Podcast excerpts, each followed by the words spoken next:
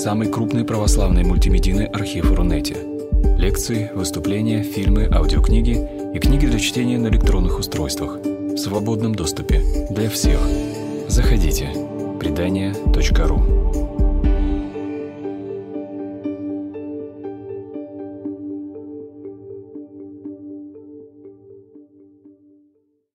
Дорогие братья и сестры, те, кто присоединился к нам в эфире, я приветствую вас в лектории Предания.ру.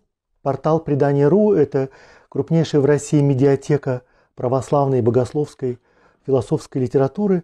И одновременно это благотворительный фонд, который ведет многочисленные благотворительные проекты. Э, сегодня э, в лектории портала Предания.ру тема нашей встречи – Пасха или когда Бог смеется.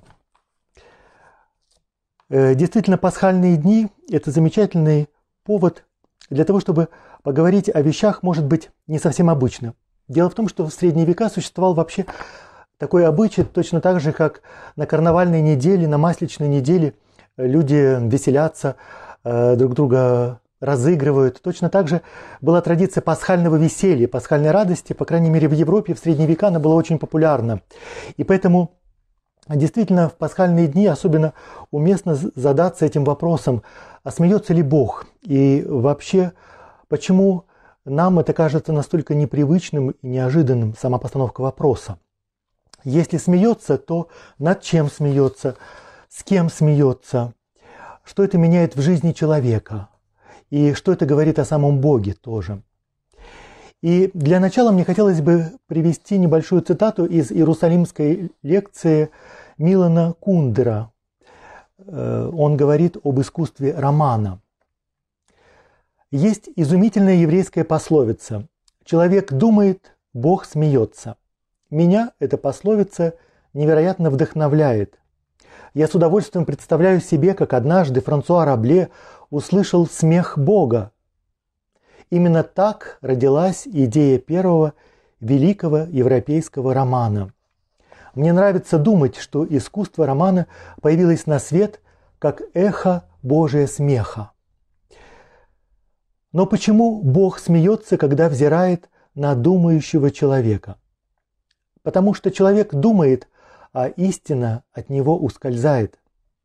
Потому что чем больше люди думают, тем больше мысль одного человека отдаляется от мысли другого человека.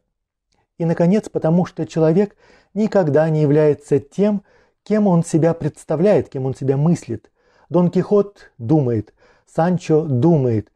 И не только истина мира ускользает от них, но и их частная правда. Э, Все это размышления связаны с происхождением романа и э, в чем секрет этого жанра литературного творчества?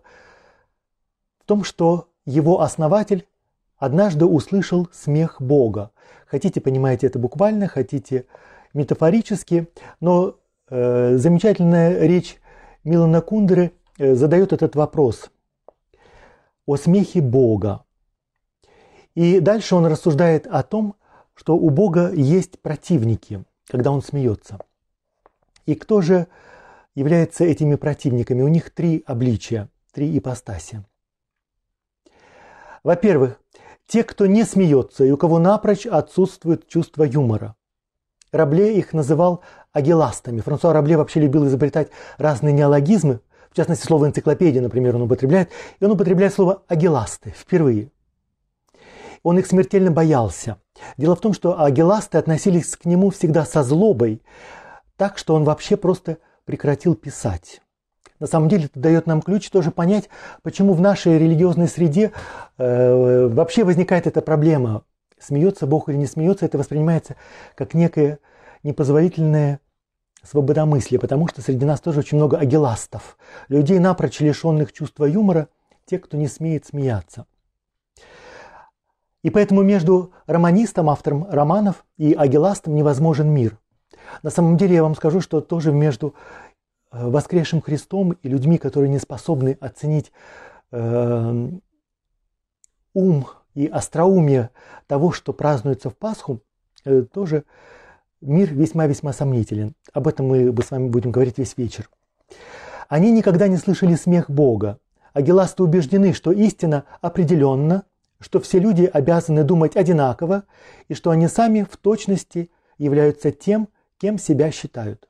То есть э, нарисован портрет человека, который, во-первых, уверен, что истина очень проста и окончательно явлена и сформулирована, такой очень узкий карикатурный догматизм. Кроме того, они уверены, что все должны считать именно так, а кто не сходится в убеждениях, тот подлежит уничтожению. И главное, что о самих себе они уверены, что они себя видят такими, какие они есть. Но именно с потерей определенности в вопросах истины человек превращается в уникальную личность. Вот здесь становится интересным. Человек становится личностью в тот момент, когда он понимает, что истина – это не то, что он может держать у себя в руках или в своем кармане. Истина остается незакрытой, живой. И как только ты предоставляешь ли истине э, свободу быть живой и незавершенной, ты сам становишься личностью.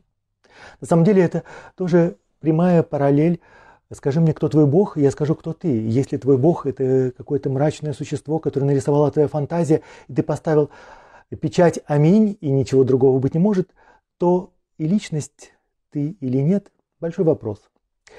Искусство, питаемое вдохновением от Божьего смеха, по сути своей, независимо и однозначно враждебно идеологическим установкам. Подобно Пенелопе, оно распускает за ночь все, что направили в дневное время теологи, философы и ученые. Об этом мы тоже будем говорить несколько раз, о том, что юмор э, является таким антидотом, противоядием против всех форм тоталитаризма, несвободы и внешнего принуждения. Тираны всех времен и народов, э, среди которых могут быть не только политики, но тоже философы, ученые, теологи, они при свете дня плетут нить, подобно Пенелопе, а искусство, питаемое и вдохновляемое божественным смехом, за ночь успевает это все распустить. Значит, первая категория людей, которые противятся смеху, это люди напрочь лишенные юмора. Вторая категория – это просто люди невежественные и от недалекого ума. И невежество нужно рассматривать не просто как какую-то нехватку знаний, но именно вот как такое бытийственное состояние человека, какое-то врожденное чувство, вот какое-то скудоумие. Глупость в некотором смысле – это тоже повторение тех идей, тех слов, которые ты не понимаешь, неосмысленное повторение полученных идей. Когда человек просто как попугай повторяет те слова, которые не становятся его словами – он может повторять обряды, может повторять жесты, но если это не прошло через какое-то внутреннее осмысление, если человек не включает способность мыслить и быть личностью, то это другой враг божественного смеха. И, наконец, третий враг, неприятель божественного смеха, который тоже разоблачается свободным творчеством, это кич. Кич э, – это синоним того, что в русском языке называют пошлостью, и только в русском языке это слово имеет такое отрицательное значение, на самом деле к нему нужно тоже относиться с определенной долей юмора. Э, кич – это прежде всего, когда человек хочет понравиться другим любой ценой, и при этом сам восхищается той ложью, которую он придумал. В одном из своих романов Кундера скажет, кич – это абсолютное отрицание ничтожества. Ну, вот ничтожество, которое себя наряжает как павлин в какие-то перья для царской одежды, но при этом выдает себя не за того, кем он является. Вот такая пошлость. И э, чем выше степень серьезности такого человека, тем больше оснований вообще усомниться в адекватности этого человека. Потому что те люди, которые уже слишком всерьез себя воспринимают, понятно, что за этим могут стоять просто какие-то странности. Итак, эти три несчастья. Отсутствие чувства юмора, невежество или скудоумие и, наконец, кич. И э, почему я об этом заговорил в контексте Пасхи? Потому что Пасха – это праздник, наполненный весельем и смехом, который нас освобождает от этого. По крайней мере, нам дает шанс освободиться от этого. Для того, чтобы понять, что юмор, мы этого слова иногда боимся, потому что мы не совсем понимаем, о чем идет речь. И надеюсь, к концу сегодняшней встречи, может быть, что-то станет более понятным. Юмор это не просто, когда человек рассказывает шутки или рассказывает анекдоты для того, чтобы кого-то рассмешить.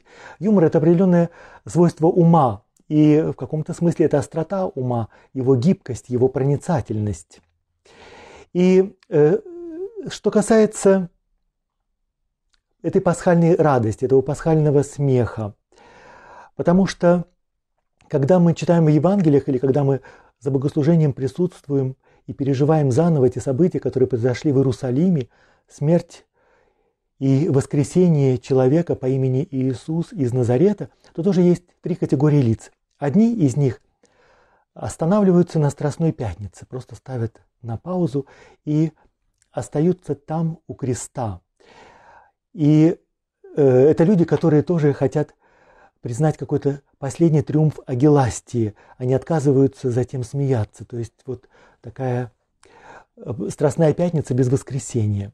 Другие Э, наоборот, э, предаются настолько пасхальному какому-то своему веселью и празднованию Пасхи, вот этой пасхальной радости, которая тоже становится настолько поверхностной, и она не прошла через Страстную Пятницу, не прошла через умирание. И поэтому остается китчем, потому что чтобы по-настоящему воскреснуть, нужно по-настоящему умереть вместе со Христом, для того, чтобы вместе с Ним по-настоящему воскреснуть. Поэтому все, что не по-настоящему, это просто кич.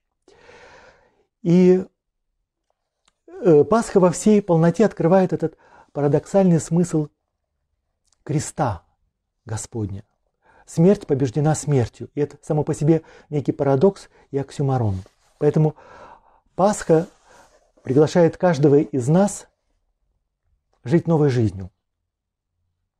Для того, чтобы не оставаться ни э, поверхностными э, пошляками, чтобы не э, говорить вещи, которые мы не понимаем, чтобы не оставаться просто по-житейски глупыми. В чем состоит Пасха и в чем состоит Евангелие? Жить воскресшей жизнью, жить вместе со Христом. Уже не я живу, но живет во мне воскресший Христос. И это имеет колоссальные последствия для нашего существования. И это тоже имеет какое-то прямое отношение к тому, что такое юмор и смех Бога. Прежде всего, это возможность э, воочию увидеть и посмеяться над своей собственной несуразностью. Человек мыслит, Бог смеется, но Бог смеется также, когда видит, как несуразны мы в своих поступках.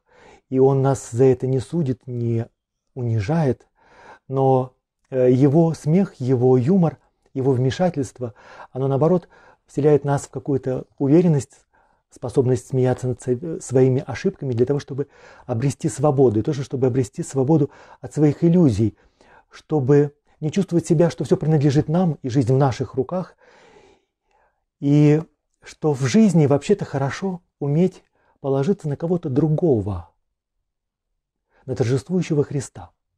И если хотите, то здесь вы можете провести прямую параллель вот со странными прошениями, которые очень часто остаются неуслышанными во время литургии, сами себя, друг друга и всю нашу жизнь предадим Христу Богу, воскресшему Христу предадим. То есть жизнь начнется э, совершенно в каком-то новом качестве.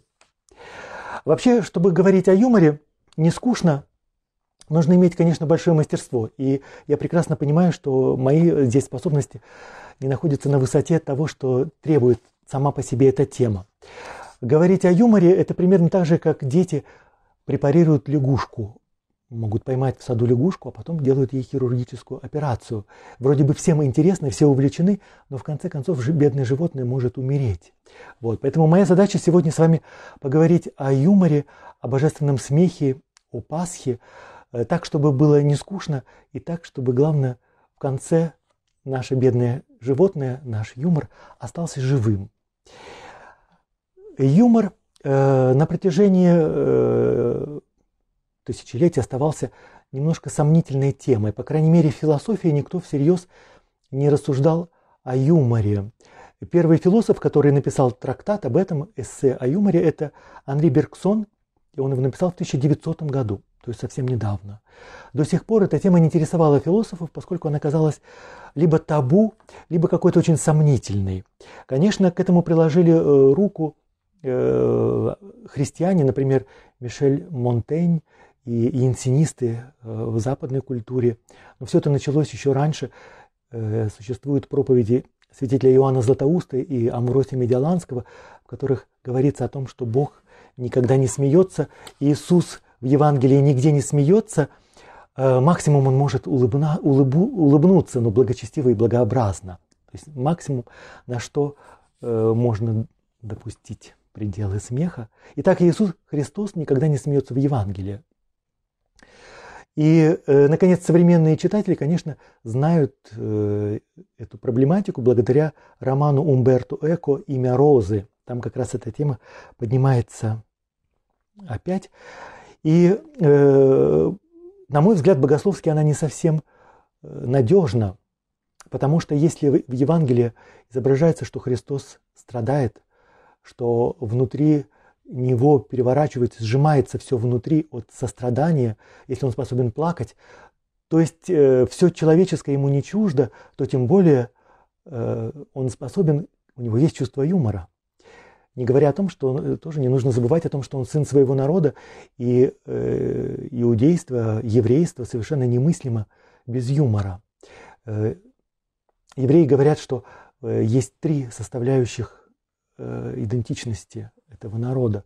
Это Священное Писание, Тора, это Талмуд или предание премудрости и, конечно, смех, юмор, который передается из поколения в поколение, иначе бы этот народ просто не выжил.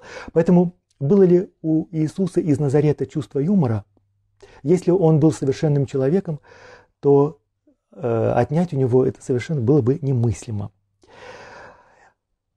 Э, и вот почему юмор Э, является очень интересной темой, потому что человеку свойственно смеяться. Может быть, самое человечное свойство в человеке – это его чувство юмора. Человек со времен Аристотеля, Платона – это животное мыслящее, животное социальное, животное политическое. Но ни одно из животных не смеется, поэтому человек – это существо еще смеющееся. Именно в этом он отличается от всего остального. Когда Анри Бергсон говорит о юморе и вообще в чем механика, секрет юмора, как это все э, происходит, он говорит о том, что юмор – это такой шок или, если хотите, короткое замыкание, которое происходит, когда нечто механическое, машинальное сталкивается с живым. И в этот момент от этого удара живое смеется. Вот. Поэтому никакие машины, никакие э, механизмы не способны смеяться, у них не может быть чувства юмора. Это абсолютно человеческое свойство. Поэтому если Иисус Христос был совершенным человеком, то именно это свойство у него было э, на божественной высоте. Но смех – это тоже палка о двух концах. И становится понятным, почему возникают проблемы со смехом. С одной стороны, есть юмор, с другой стороны, есть ирония. К сожалению, в нашей жизни мы очень часто путаем. Э, мы с удовольствием смотрим по телевизору сатириков или юмористов, и для нас одно и другое сливается, и это убивает чувство юмора. Это убивает и ум тоже, потому что мы, мы привыкли к тому, что юмор это просто рассказывать смешные истории и хихикать. Совсем нет. И там, и там смеются, но это не один и тот же смех. Ирония, как и сатира, это всегда некое оружие. И, например, Сократ употребляет это оружие, когда он э, полемизирует с софистами. Вольтер, э, великий мастер иронии, это всегда оружие, это всегда некое насилие, это чаще всего нечто язвительное. И поэтому вы даже сами по себе можете заметить, ирония это то, к чему не, не нужно прибегать очень часто, потому что оно, она разрушает ваш ум и разрушает отношения между людьми. По возможности иронии нужно всегда избегать. Ирония разрушительная, она всегда дестабилизирует. Но юмор, напротив, юмор это то, что людей объединяет друг с другом. Например, было бы прекрасно начать лекцию с какой-то шутки. А, у юмора есть своя этика. А, юмор создает ощущение теплоты, дружбы и какого-то единства. Он всегда включает какую-то эмпатию и ощущение того, что ты в безопасности. Вот. Поэтому юмор всегда оказывается абсолютно благотворным, целительным и, если хотите, тоже терапевтическим. То есть э, психологи говорят, что юмор, здоровый юмор, это доброкачественный юмор, это очень хорошее терапевтическое средство, как для сопротивления, то есть когда тебе нужно сопротивляться чему-то. Вот, например, сейчас мы в условиях вынужденной изоляции, и поэтому внутренне необходимо определенное сопротивление. С другой стороны, э, юмор – это целительное средство, когда нужно перейти к этапу восстановления. Такая замечательная вещь, как э, э, резильентность, то есть когда тебя помяли, по тебе прошлись катком, тебя закатали под асфальт, но пережив эту агонию, ты можешь начинать жить на новом фундаменте, на новом основании, новой жизнью. И поэтому юмор вот в этом абсолютно незаменимая помощь. И поэтому Сократ, когда общается с учениками, прибегает именно к юмору. Юмор находится в эпицентре вообще творческих способностей человека. Почему? Потому что юмор – это способность ума видеть неоднозначность э, явления или событий, э, возможность увидеть э, противоречивость, парадоксальность того, что нас окружает. Но еще тоже замечательное свойство юмора, и это хорошо видно по детям, почему у детей нет чувства юмора, но когда оно вдруг появляется, мы видим, как они начинают играть словами. Это всегда безумно интересно. Это абсолютно гениальное творчество. Ребенок, по мере того, как у него формируется чувство юмора, он начинает понимать, что слова – это слова, а вещи – это вещи. И поэтому не нужно придавать э, слишком большую серьезность словам, потому что слова – это еще не вещи. И э, раз уж упомянул здесь Сократа, юмор – это то, что позволяет включить эмпатию и ученикам проникнуть э, вовнутрь, бы оказаться в эпицентре той проблемы, которая обсуждается. Таким образом, знание и истина это уже будет не что-то внешнее, что мы узнаем извне, э, прочитали из книги или нам кто-то это э, объяснил. Но когда мы сами открываем эту истину, оказываемся внутри. Поэтому юмор и чувство юмора э, Сократу помогает ученикам, его ученикам помогает э, родить истину самом себе. Вот. Э, итак, что такое смех? Вот такой здоровый смех. Конечно, это как петарда, или как э, короткое замыкание, или как брызги шампанского. Когда ты понимаешь, что ты ошибся, и э, твоя логика, твой ум ждет одного, и ты думаешь, что уже э, вот ты разгадал, и в конце вдруг оказывается сюрприз. Сюрприз. И от этого э, происходит вот этот взрыв петарды, и очень важен здесь, конечно, момент сюрприза. Точно так же, как фокусники, когда показывают, э, как в фильме «Престиж», вот. Как только вы знаете секрет фокуса, он вам уже не интересен. Поэтому шутка, рассказанная дважды, она уже становится не смешной. Или точно так же, как в полицейском романе. Вы читаете Агату Кристи, э, и вы уверены, что убийца вот этот человек. Потом, нет, может быть, этот а в конце оказывается совершенно невероятное, но ты понимаешь, что да, а почему же ты раньше это не увидел? И это рождает вот такую вспышку э, легкости и какого-то сюрприза и обновления. Проблема с юмором в том, что, конечно, он очень часто соприкасается с темой табу. Вот есть сюжеты, о которых не говорят вслух. И что же тогда с ними делать? Э, но как раз настоящий юмор, он и помогает говорить даже о чем нельзя говорить вслух, для того, чтобы снять напряжение, для того, чтобы разоблачить иногда проблему, которая сама по себе была, может быть, и не такой глубокой и, в общем-то, пошлой была эта проблема, но она причиняла столько боли просто от того, что не могли об этом сказать вслух. И здоровое чувство юмора помогает это снять. Например, простите мне такую свободу, э, люди, которые расстались в разводе. Понятно, что это очень травматично, э, и об этом потом очень больно и неприятно говорить. Но как только человек способен увидеть эту ситуацию в каком-то неожиданном ключе, с каким-то легким юмором, то значит наступило исцеление, и человек свободен. Пасха – это праздник исцеления. Господь нас зовет выйти из гробов, выйти из э, всех предрассудков, куда нас загоняет мнение окружающих, Э, какие-то ложные страхи, э, расстаться со всеми этими гробами для того, чтобы выйти. И юмор евангельской вести э, состоит в том, что женщины приходят к гробу, и действительно ангел им спрашивает, вы ищете живого? Да. Так, а зачем вы же его ищете среди мертвых? Разве это не юмор? Прекрасный божественный юмор. Способность и внутренняя свобода ума искать живого среди живых. И, наконец, совсем маленький сюжет касается черного юмора. Даже он э, имеет свою этику.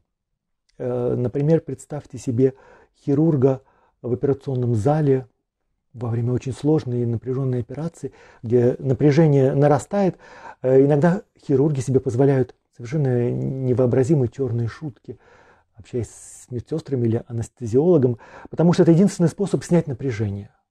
Э, иначе будет еще хуже.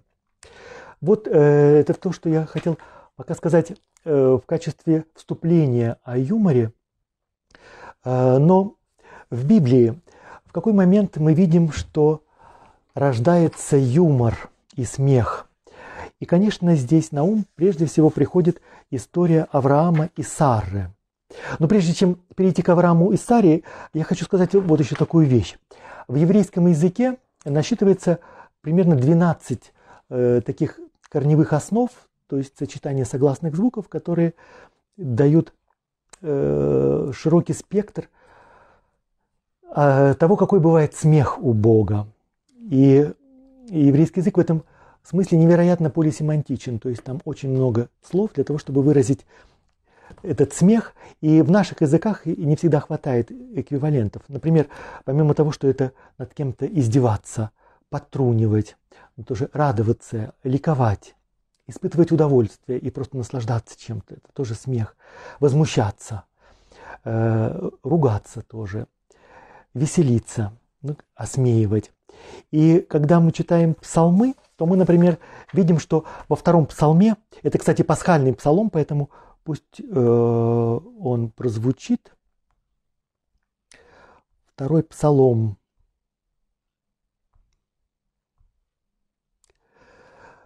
Э, в нем описываются языческие народы и цари, сильные мира сего, которые себя считают очень важными, и поэтому у них серьезные политические расчеты, и они замышляют что-то, но на самом деле все это в суе, они замышляют тщетное.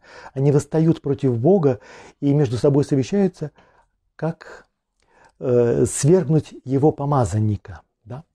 Зачем медутся народы и племена замышляют тщетное, то есть языческие народы – и язычники замышляют тщетно. Восстают цари земли и князья, совещиваются вместе против Господа и против помазанника его. Расторгнем узы их и свергнем себя оковы их. Это говорят язычники. Свергнем оковы Бога. Живущий на небесах, живущий, то есть Бог живый. Э, действительно, Бог э, философов или Бог унылых зануд который не является Богом живых, конечно, у него нет чувства юмора. Но тот, который живой, на небесах посмеется. Господь поругается им. Вот они эти синонимы слов смех, который в действительности есть смех победы и такой вот шутки.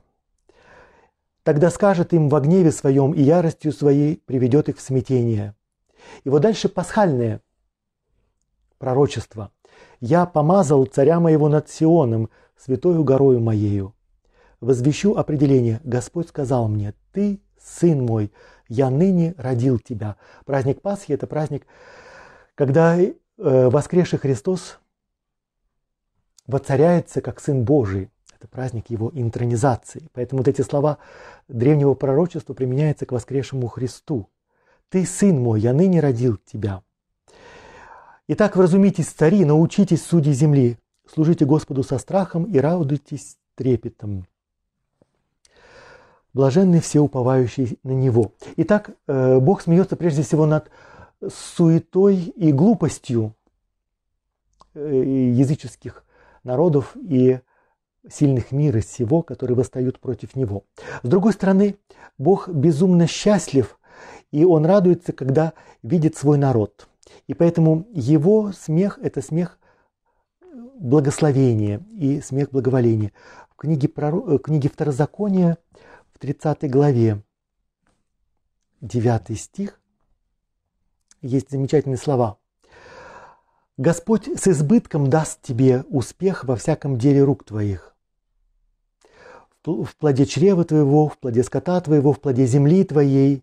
Ну вот мы будем радоваться изобилию плодов земных. И снова радоваться будет Господь о тебе. Господь о тебе будет радоваться, смеяться на самом деле, буквально смеяться. Благодетельствую тебе, как он радовался об отцах твоих. Бог живой – это тот, кто радуется тебе, смеется вместе с тобой, твоим успехом, твоим процветанием, и он это твое счастье еще больше умножает. Есть другой смех, он в 91-м псалме. Э, там Бог радуется тем, кто ему служит, боящимся своим верным. И в ответ он веселит. Господь меня развеселил, увеселил сердце мое. Ибо Ты возвеселил меня, Господи, творением Твоим я восхищаюсь делами рук Твоих. А, это псалом праведника в день субботний, который живет с этим чувством, что Господь тебя веселит, Он тебя смешит. И я смеюсь. И э, Бог не только приводит в ликование своих праведников, но тоже вся земля ликует. Э, в 64-м псалме это самая идея. Все наполняется криками смеха и радости и ликования. Но смех никогда не бывает однозначным. И теперь настал момент обратиться к тому моменту, когда рождается народ. Рождается Исаак, первый из патриархов, сын Авраама и Сарры. И история рождения Исаака – это юмористическая история. Это очень странно. Из утробы Авраама и Сары родится смех Бога, потому что имя Ицхак означает «он смеется» или он будет, смеет, будет смеяться, или Бог улыбается, или Бог благоволит. В любом случае, там корень смех. И он родился тоже в обстановке, когда главные действующие лица тоже смеялись. Вот так вначале был смех, было веселье, было это блаженство. В тот момент, когда происходит зачатие и рождение Исаака, все смеются. Но прежде всего начнем с Авраама. Это в 17 главе Эм, Бог э, подтверждает заключение завета с Авраамом и говорит о том, что у него родится потомство, будет бесчисленное потомство.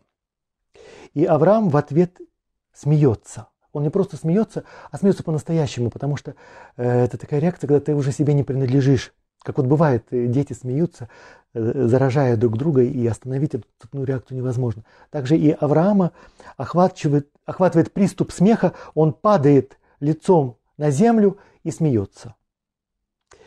И что он говорит самому себе? Неужели от столетнего будет сын? А Сара, 90-летняя, неужели родит? Над чем смеется Авраам? Авраам смеется над своей старостью, над своей немощностью над своей немощью, да. Вот. Э, то, что в других обстоятельствах было бы предметом горечи, мы э, сожалеем о том, что годы уходят, что мы стареем. Вот. Аврааму сто лет, он смеется над своим столетием. Почему? Потому что э, он доверяет себя в этот момент Богу, который может сделать невозможное. И поэтому до свидания законы природы, до свидания все предрассудки, страх старости. Я себя всецело предаю Богу, который может сделать совершенно невообразимое. Настолько, что тебе просто смешно. Единственная естественная реакция – это смех. Э, с Авраамом, конечно, мы видели, что он уже проявлял такую веру, но именно в этот момент, когда он смеется, он становится отцом верующих. Именно в этот момент начинается история Исаака, история отцовства Авраама, именно божественного отцовства Авраама, потому что из Исаака произойдет Мессия. Э, и э, еще этот смех связан с осознанием того, что человек слишком ограничен, мы смертные, мы прах. Но обетование и счастье, и божественная реальность, которая хочет, желает войти в нашу жизнь и наполнить своим светом, наше бытие, она бесконечно превосходит. Есть некая бездна между нами и Богом, и вдруг она исчезает. И э, как раз смех Авраама и есть вот эта здоровая реакция на то, когда Бог входит в твою жизнь. Поэтому является ли смех Авраама каким-то мирским, э, бесовским или предосудительным смехом? Конечно, нет. Конечно, нет. Более того, это смех смирения. Потому что, может быть, человек, у которого нет чувства юмора, вы, наверное, таких в жизни тоже встречаете, может, вы сами относитесь к таким до недавнего времени относились. Если вдруг вас хвалят или высказывают комплименты, то у вас первая реакция – это как павлин расправить перья. Но Авраам совершенно понимает, что он недостоин этих обетований и этого блаженства, дистанция между ним и Богом слишком велика. Но именно эта искренность, доверие и смирение, этот смех заполняет эту бездну. Э, поэтому смех Авраама – это акт веры. Вначале был смех. И здесь, конечно, на ум приходит история, которую рассказывает Льюис в «Племяннике чародея. Сотворение мира». Это тоже некая соната, это некая песня. И э, там очень много веселья и смеха. Мир, как только просыпается, первая его реакция – все наполняется смехом. Поэтому соната творения – это такое аллегро кон брио, теплый смех, взрывоопасная радость, такое ликование. Теперь Сара.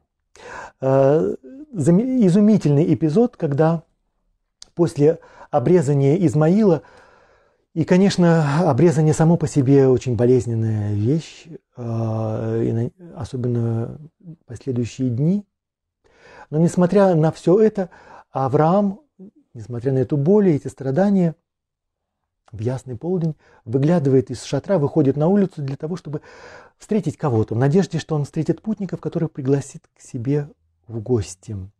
И вот он видит трех путников, он еще не знает, что это ангелы, и он не знает, кто это. Для него это просто путники, которым он может оказать гостеприимство. И э, они входят под шатер, Авраам готовит угощение, омывает им ноги. Сара в это время стоит за занавеской э, и подслушивает. Она слышит разговор и в какой-то момент тоже не выдерживает и смеется. Эм, она давно бесплодная, и она знает, что возможно, а что невозможно, что такое возраст для женщины, что такое 90 лет. Она знает, как рождаются дети, и там, где не нужно ждать, что дети родятся. Поэтому ее смех – это, конечно, не смех э, иронии или сарказма, или горечи, или обиды, разочарования или сентимента. Нет, это смех э, скорее, может быть, какого-то здорового скептицизма. Ей это просто забавно, это очень забавно. Потому что, опять же, между э, величием этого обетования и ее жизненным опытом, тем, что она знает о жизни, пролегает эта бездна. Дело в том, что она сама уже давно рассталась с мыслью, что у нее родится ребенок, и между тем ребенок уже на подходе. И от этого ей смешно, от этого разрыва но одновременно ей страшно. Э, поэтому ей неловко, и когда говорят, ты смеешься, она говорит, нет, я не смеялась. Нет, ты смеялась. Да, и раз ты рассмеялась, значит, если твоя реакция была адекватной, и ты человек верующий, то вот получай. Через год я вернусь, и у тебя будет сын. И этого сына назовут Ицхак, э, то есть смех. Он смеется. И там дальше в другом эпизоде Библия так построена, как очень тонкая э, симфония или история, где слова друг с другом перекликаются, тоже обнажая какую-то многозначность и тоже пробуждая какое-то в нас остроумие и э, свежесть восприятия. Она потом скажет, но потом, когда услышит об этом, все надо мной будут смеяться. А, что значит смеяться? Ну, кто-то будет завидовать, кто-то над ней будет издеваться. Вот тебе 90 лет, куда ты лезешь? Нет, скорее всего, речь идет о том, что кто не услышит, все будут радоваться за нее. Какую честь оказал Бог Сарре. Поэтому юмор – это память о прошлом и об обетованиях и одновременно предвосхищение будущего. Невозможное уже совершается. Какие-то противоположности, крайности уже сошлись вместе, и жизнь торжествует и приносит свои плоды. Э, кстати, слово «радуйся» – это тоже первые слова, которые Архангел Гавриил обращает к Марии. Благовещение тоже начинается с этого приглашения радоваться. Э, с Исааком есть еще очень, интересные, э, очень интересный фокус. Само имя Исаак состоит из букв. И вы знаете, что в еврейском языке не используются арабские буквы, но еврейские буквы используются в качестве цифр. И э, здесь есть несколько цифр. Во-первых, есть число 10. 10 э, по обычаю это промежуток времени, если у супружеской четы нет ребенка, то мужчина имеет право отпустить женщину, развестись с ней для того, чтобы взять себе другую женщину. 10 лет – это вот 10 лет ожидания такого испытательного срока, затем э, брак должен распасться. Теперь посчитайте, сколько лет Авраама, Авраам и Сара ждут ребенка. И э, 80 лет, потому что они э, поженились в молодости, вот 80 лет ожидания, или может быть чуть меньше, но это безумно долгий срок. Сколько раз это по 10.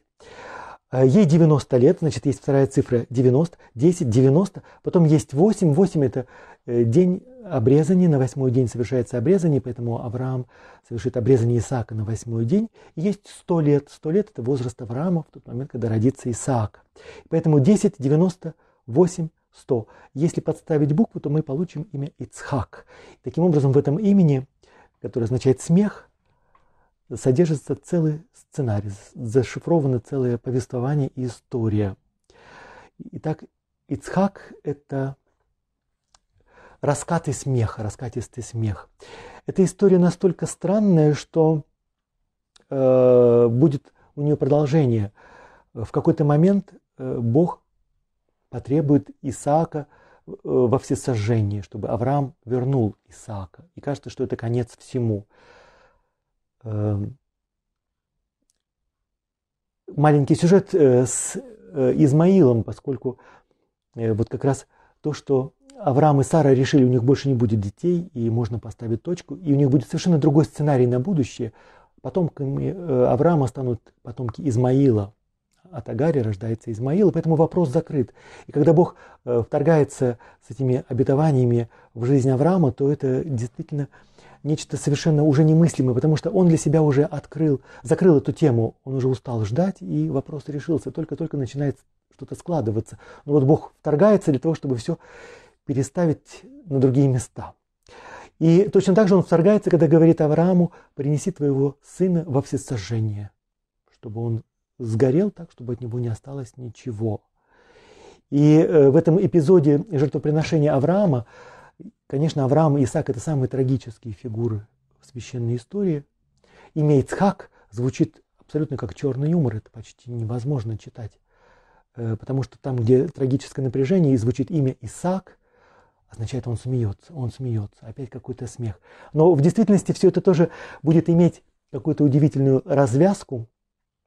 И действительно Бог смеется, видя на то, как человек понимает его предписание – и как до человека бывает трудно достучаться.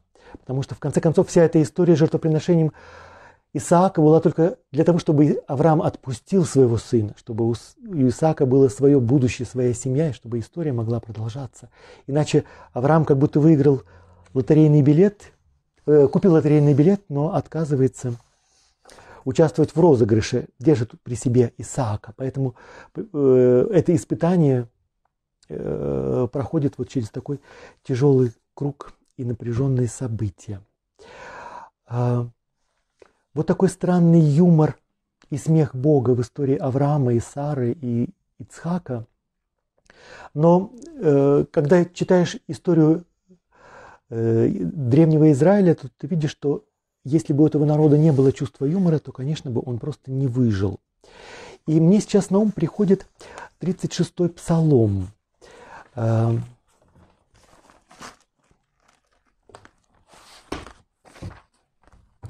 А, просто это такая личная история.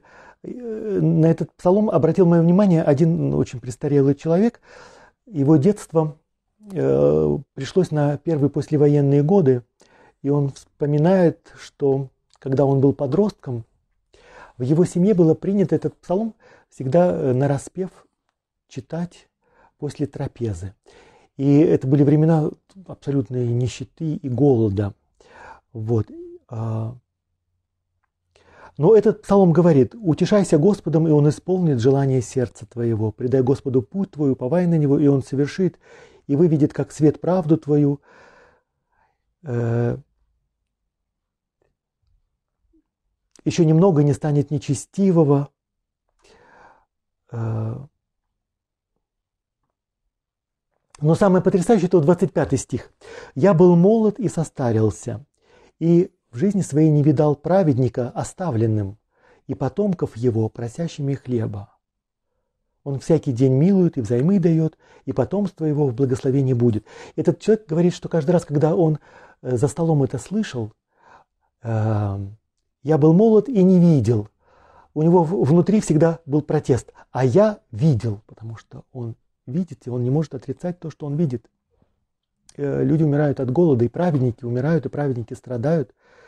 И э, если только мы не смотрим телевизор, то можно себе внушить, что мир настолько прекрасен. В действительности мир не настолько прекрасен, как бы нам хотелось. Но в чем здесь секрет? Секрет в том, что люди, которые даже в состоянии нищеты, опасности смерти, бескрайнего унижения, способны молиться вот этой молитвой, я не видел праведника, оставленным и потомков его просящими хлеба. Это как лучик надежды. Это то, что помогает этим людям не умереть, выжить как люди. Вот. И э, э в этом тоже такой странный парадокс. Потому что князь мира сего и все тираны, конечно, хотят прежде всего отнять у э, праведника его надежду, надежду на лучшие дни. Э, и более того, именно эта надежда позволяет ему праведнику уклониться от зла и делать добро, и жить вовек. Э, об этом целая тема. Э, если вспомнить историю Второй мировой войны, то Гиммлер говорил, что юмор – это еврейская вещь, мы истребим евреев, мы истребим юмор. Вот, и все тоталитарные режимы, они, конечно, ополчаются против вот этой внутренней свободы ума, видеть реальность не такой, как какой тебе навязывает пропаганда. Понимайте о том, что всегда есть какой-то второй, третий смысл у слов, и всегда есть два-три выхода, запасных выхода, и что ты будешь жив.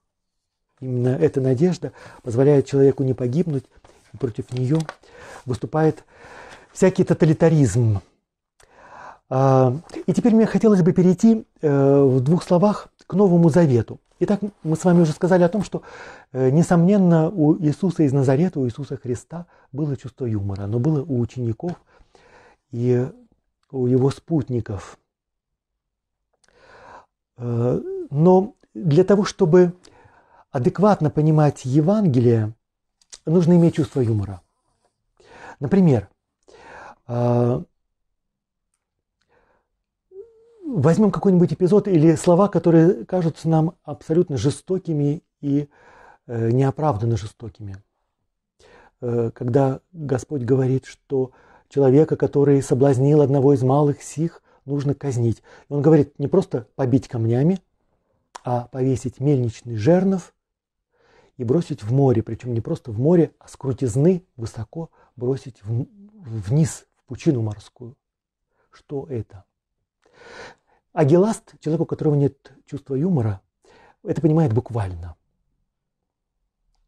Да, но если мы понимаем буквально, то это вообще не имеет никакого смысла. У вас как-то это э, сочетается, резонирует с образом Христа, что он призывает э, какому-то изуверству. Конечно, нет. Для чего он прибегает к этому приему? Он преувеличивает для того, чтобы снять какое-то напряжение. И тоже для того, чтобы пробудить сознание людей, которые понимают, что они делают. Если ты хочешь кого-то соблазнить, то Господь как будто впрыскивает какую-то вакцину, э, какое-то противоядие, которое в нужный момент тебя остановит от этого глупого, неуместного поступка, который может иметь э, ужасные последствия. Поэтому читать Евангелие буквально – это особенность фанатичного ума, но это нам не открывает Евангелие.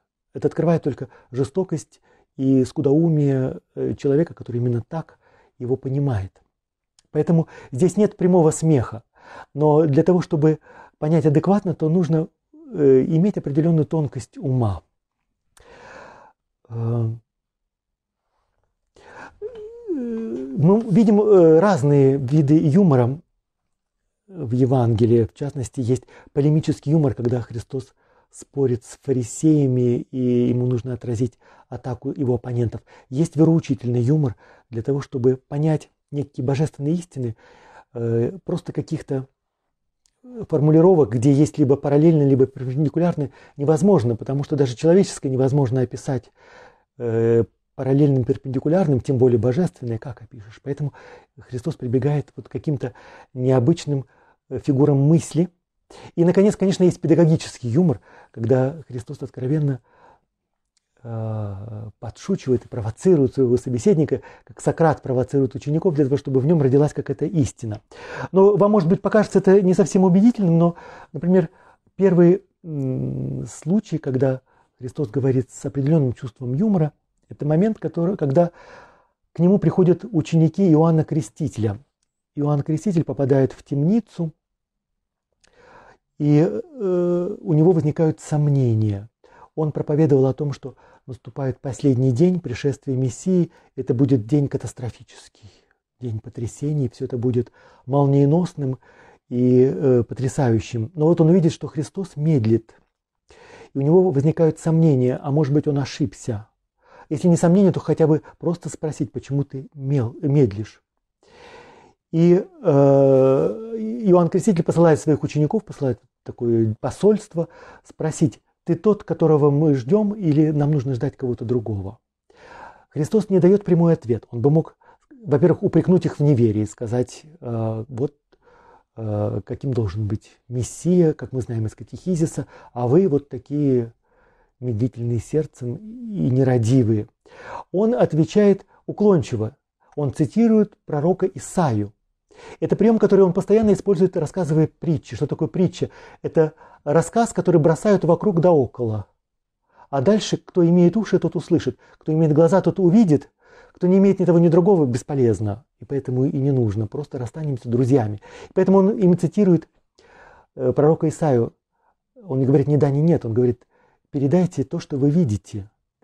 И дальше пророчество Исаии. Хромые ходят, слепые прозревают, нищие благовествуют. Это то, что вы можете увидеть своими глазами. И теперь, если у вас это срастается, то срослось. И замечательно. И я думаю, что для людей, которые окружают этот момент Христа, это был тоже момент э, такого юмора, который э, может бросить тень на авторитет Иоанна Крестителя. Именно этим можно объяснить, почему вслед за этими словами Христос тут же произносит невероятную похвалу Иоанну Крестителю. Он говорит о том, что никогда э, рожденные от женщины не, бы, не рождалось таких великих э, мужей, как Иоанн Креститель. Э, 11 стих. «Истинно говорю вам, из рожденных женами не восставал больше Иоанна Крестителя, но меньше в Царстве Небесном больше его». Э, опять же, если мы мыслим так вот арифметически, то нам кажется, что вот есть Ветхий Завет, Иоанн Креститель – это Ветхий Завет, вот есть Новый Завет, и Новый Завет – это что-то очень великое, поэтому все э, христианские святые в своей святости, они бесконечно превосходят Иоанна Крестителя даже. Но Христос не сравнивает, потому что в Библии, и вот эта особенность э, богословского ума в том, что он э, сравнивает не по каким-то критериям, а он э, уподобляет великое и еще большему великому. Он просто хочет сказать о том, что Царство Божие, оно вообще ни на что не похоже. И начинается новый мир, и старый мир проходит, и поэтому все, что связано с Ветхим Заветом, с институциями, с храмом, это то, что уже проходит, прошлое, которое прошло. И это никак не дискредитирует Иоанна Предтечу, а лишь э, служит э, способностью выразить вот эту невероятную новизну того царства, которое устанавливается. Теперь вопрос просто для нас. Мы слышим эту новизну, мы различаем этот юмор, мы видим эти оттенки или нет. И поэтому э, тот, кто хочет, того Господь приглашает учиться, оттачивать свой ум для того, чтобы воспринять Евангелие как нечто неслыханное, невообразимое, невместимое, что меняет твою жизнь. Сейчас э, ситуация с тем, что посещение храмов – ограничены. Поэтому какую-то э, новую актуальность обретают слова, сказанные самарянки. И тоже здесь юмор. И все это очень необычно. Э, собственно, об этом мы очень часто слышим самвона, э, о том, что на человеческом языке храм это означает одну реальность, но какой, как, э, как Бог видит, что такое храм, он видит совершенно иначе. И поэтому тот храм, святилище Нового Завета, будет построен не на высотах, не на горах, где приносились жертвы, жертвы, не в Иерусалиме и не на горе Горизим, который уже разрушен, Иерусалимский скоро будет разрушен, но этим новым храмом станет человек. Сердце человека станет новым храмом. И тогда становится логичным, э, почему люди э, с таким неистовством рвут на себе волосы, мы не можем пойти в рукотворный храм. Вопрос отдельный, зачем туда идти, просто потому что ограничивают нашу свободу. Они как будто никогда не слышали, что истинный храм и истинные поклонники Бога – это те, кто поклоняются в духе и истине, то есть в истине и духе своего сердца. Если это есть, то ты можешь пойти э, в храм или пойти куда угодно, хоть на дно морское. Э, Бог с тобой, потому что храм твой в тебе. Если этого нет, то твои похождения во внешний храм э, – это совсем не то, что от тебя ждет Бог, по крайней мере, не то, что ему приятно. То есть, если мы высказываем свои претензии и озвучиваем свои пожелания, то тем более иногда имеет смысл предоставить Богу возможность озвучить, чего же Он хочет и чего же Он ждет. А, другая э, странная вещь, которая в диалоге Самарянка, это, конечно, вода. Э, вода, которая бьет из источника, в противовес воде из цистерны или вот стоячей воде, в таком стоячем колодце. Значит, одно дело физическая вода. Если она будет живая, то тем лучше текущая вода. Но оказывается, есть вообще другой источник и другая живая вода. То, что внутри человека, внутри нас источник жизни. И причем это не просто источник биологической жизни, а жизни божественной. И вот этим святилищем Нового Завета становится человек.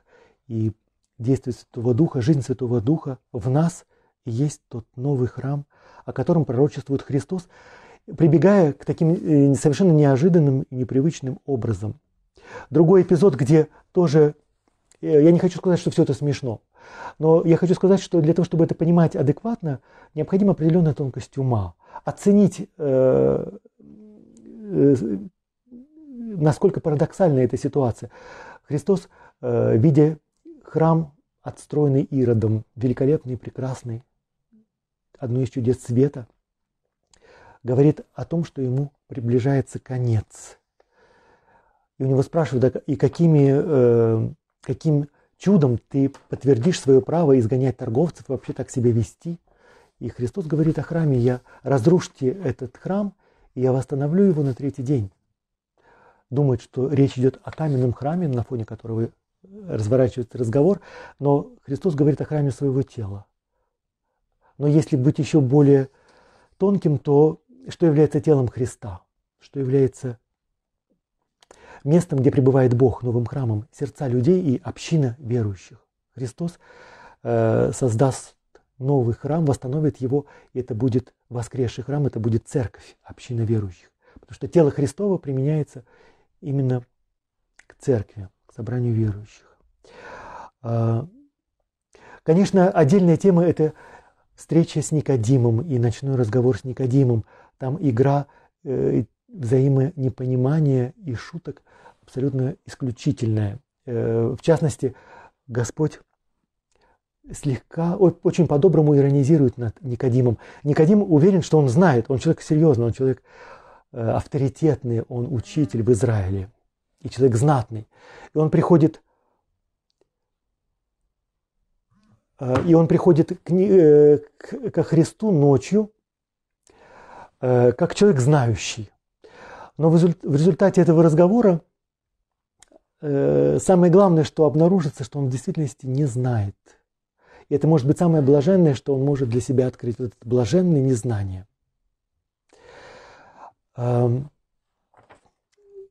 И э, тема рождения свыше, кто может войти в Царство Божие. Все ждут Царства Божие как нового царя, который установит политический режим и восстановит вот какое-то славное царство, государство сродни монархии Давида. Но в Царство Божие действительно входят. Для того, чтобы туда войти, это некая реальность, в которой нужно родиться, точно так же, как новорожденный входит в этот мир. И кто может родиться? И Никодим не успевает за мыслью Христа, он это узнает только в последний момент, когда будет праздновать Пасху вместе с ним. И э, в связи с этой темой царства, конечно, возникает тема царя.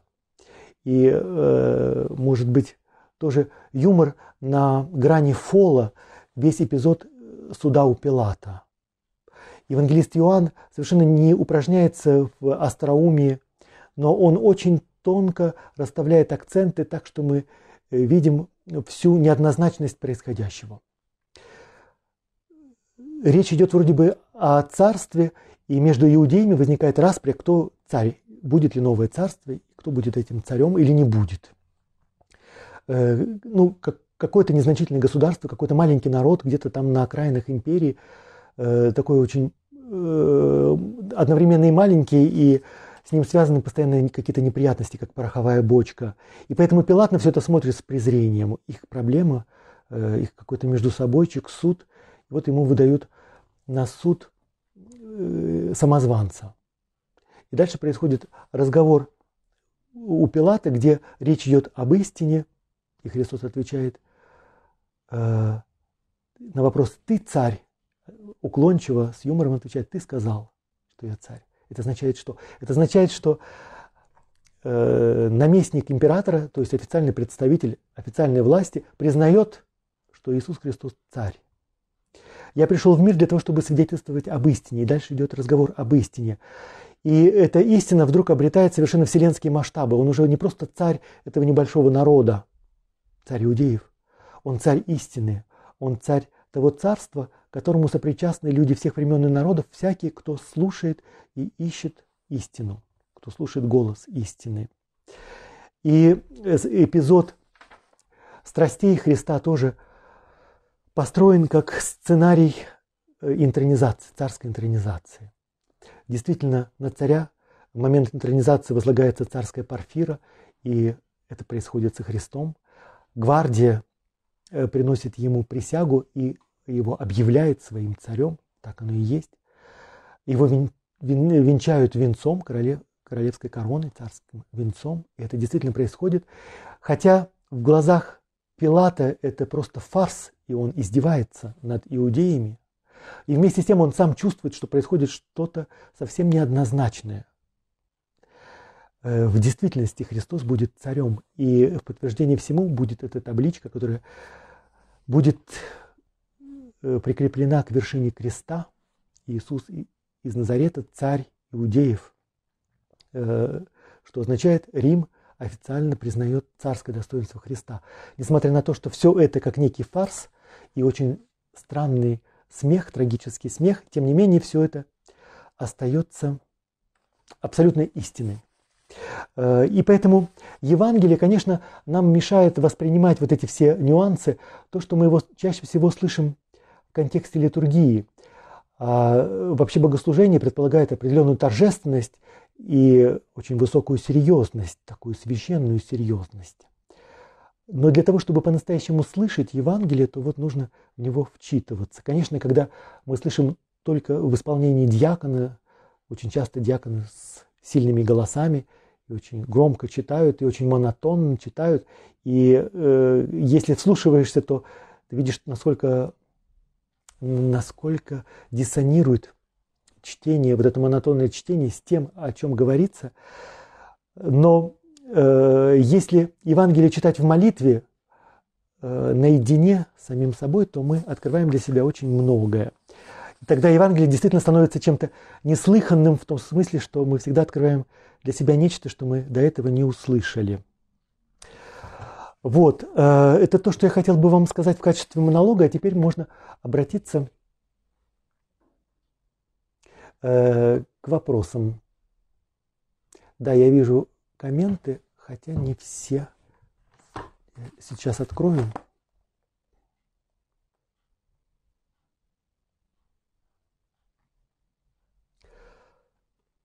Э, вопрос, над всем ли можно смеяться? Э, Вуди Аллен сказал, что все или ничего, смеяться над всем или вообще ни над чем. То есть, когда это доброкачественный юмор, добрый юмор, благожелательный, то для него нет табу. Он, наоборот, снимает всякие табу для того, чтобы исцелить любую ситуацию. И поэтому всякий смех имеет колоссальные исцеляющие действия, вот именно добрый смех. Э, другое дело, что э, нужно смотреть, с кем ты смеешься и в какие моменты, потому что иногда это бывает неуместным. И вопрос, с кем смеешься, это тоже интересная тема. Э, один юморист спрашивает у, у Равина, почему, когда вы рассказываете шутки, все смеются. Если я расскажу это другим людям, то меня запишут в антисемиты. У меня будут большие неприятности. По крайней мере, это не будет смешно. На что ему Равин отвечает. А, вообще, если ты хочешь рассказывать шутки про евреев, то э, тебе нужно стать евреем. Ну, вот обратись, прими иудаизм. На что тот человек говорит, еще чего не хватало. Издеваетесь. Он говорит, да, поэтому как минимум нужно любить евреев для того, чтобы рассказывать сказки, э, смешные истории о них. Чтобы это был действительно юмор, чтобы это было доброе. Поэтому э, смеяться можно над всем, но смеяться нужно по-доброму. Для того, чтобы э, смеяться по-доброму, нужно любить. Настолько, что ты себя отождествляешь с теми, с кем ты вместе смеешься. Э, когда кто-то над кем-то смеется, конечно, это проявление какой-то власти. И этим и опасная ирония, потому что это всегда нечто деспотическое. Ты берешь на себя право смеяться над кем-то, ты видишь недостатки, ты берешь на себя право судьи, осмеять, обнажить, подчеркнуть то, что, в общем-то, тебе не является не принадлежит тебе. И поэтому смеяться нужно прежде всего над самим собой. Наоборот, э, способность посмеяться над самим собой, поиронизировать, она выдает личность сильную и созревшую. Вот, поэтому можно смеяться, но э, лучше всего смеяться над другими. Не над другими. Э, кич как исцеление от пафоса, э, к сожалению, очень для меня синоним, когда кто-то пафосный, то это проявление кича. Обезьянки смеются от щекотки, у них это биологический смех, понятно, что это не, то есть анатомический смех, это не связано с их жизненной деятельностью. Но другая вещь, нам кажется иногда, что животные смеются, либо они смешные, но в действительности мы этих животных наделяем человеческими качествами. Мы их воспринимаем как людей. Ну, по крайней мере, видим в них что-то человеческое, и поэтому нам это кажется смешным. Вот. Э, смех и юмор – это свойство абсолютно человеческое.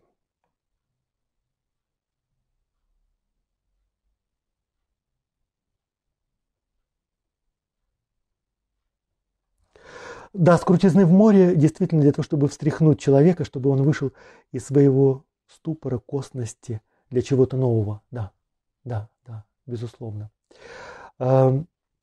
Некоторые толкователи в эпизоде с Авраамом э, останавливают внимание на моменте, когда Господь говорит Аврааму, выйди из твоего шатра. И вот этот исход Понятно, что это исход из Египта, это э, когда младенец рождается, он тоже выходит из утробы матери, сам по себе этот жест, он такой очень знаковый. Выйди из шатра, э, повернись спиной к твоему прошлому и посмотри на звезды. Э, что ты видишь? Авраам видит звезды, ну любой бы из нас увидел звезды, но что он видит? Он видит свое потомство. Господь ему говорит, да, это твое потомство, оно будет таким же многочисленным, как то, что ты видишь.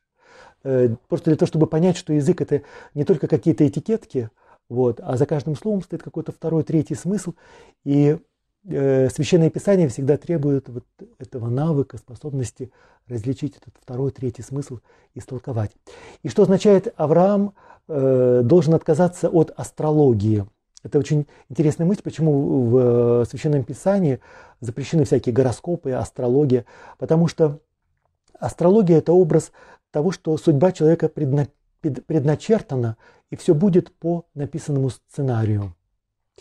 Э, но свобода состоит именно в том, чтобы человек понял, Бог тебя вывел из Египта, Бог тебя привел в этот мир, э, ты празднуешь Пасху вместе с Ним, и Он вместе с тобой празднует Пасху, совсем не для того, чтобы ты был пленником каких-то э, внешних обстоятельств, предрассудков, звезд, гороскопов, какого-то фатума. Ты всегда свободен, и ты можешь себя заново изобрести, рассказать, придумать свою историю, начать новый путь. Поэтому вот это замечательное, замечательный мотив, который все время проходит красной нитью через все Писание, как некий лейтмотив.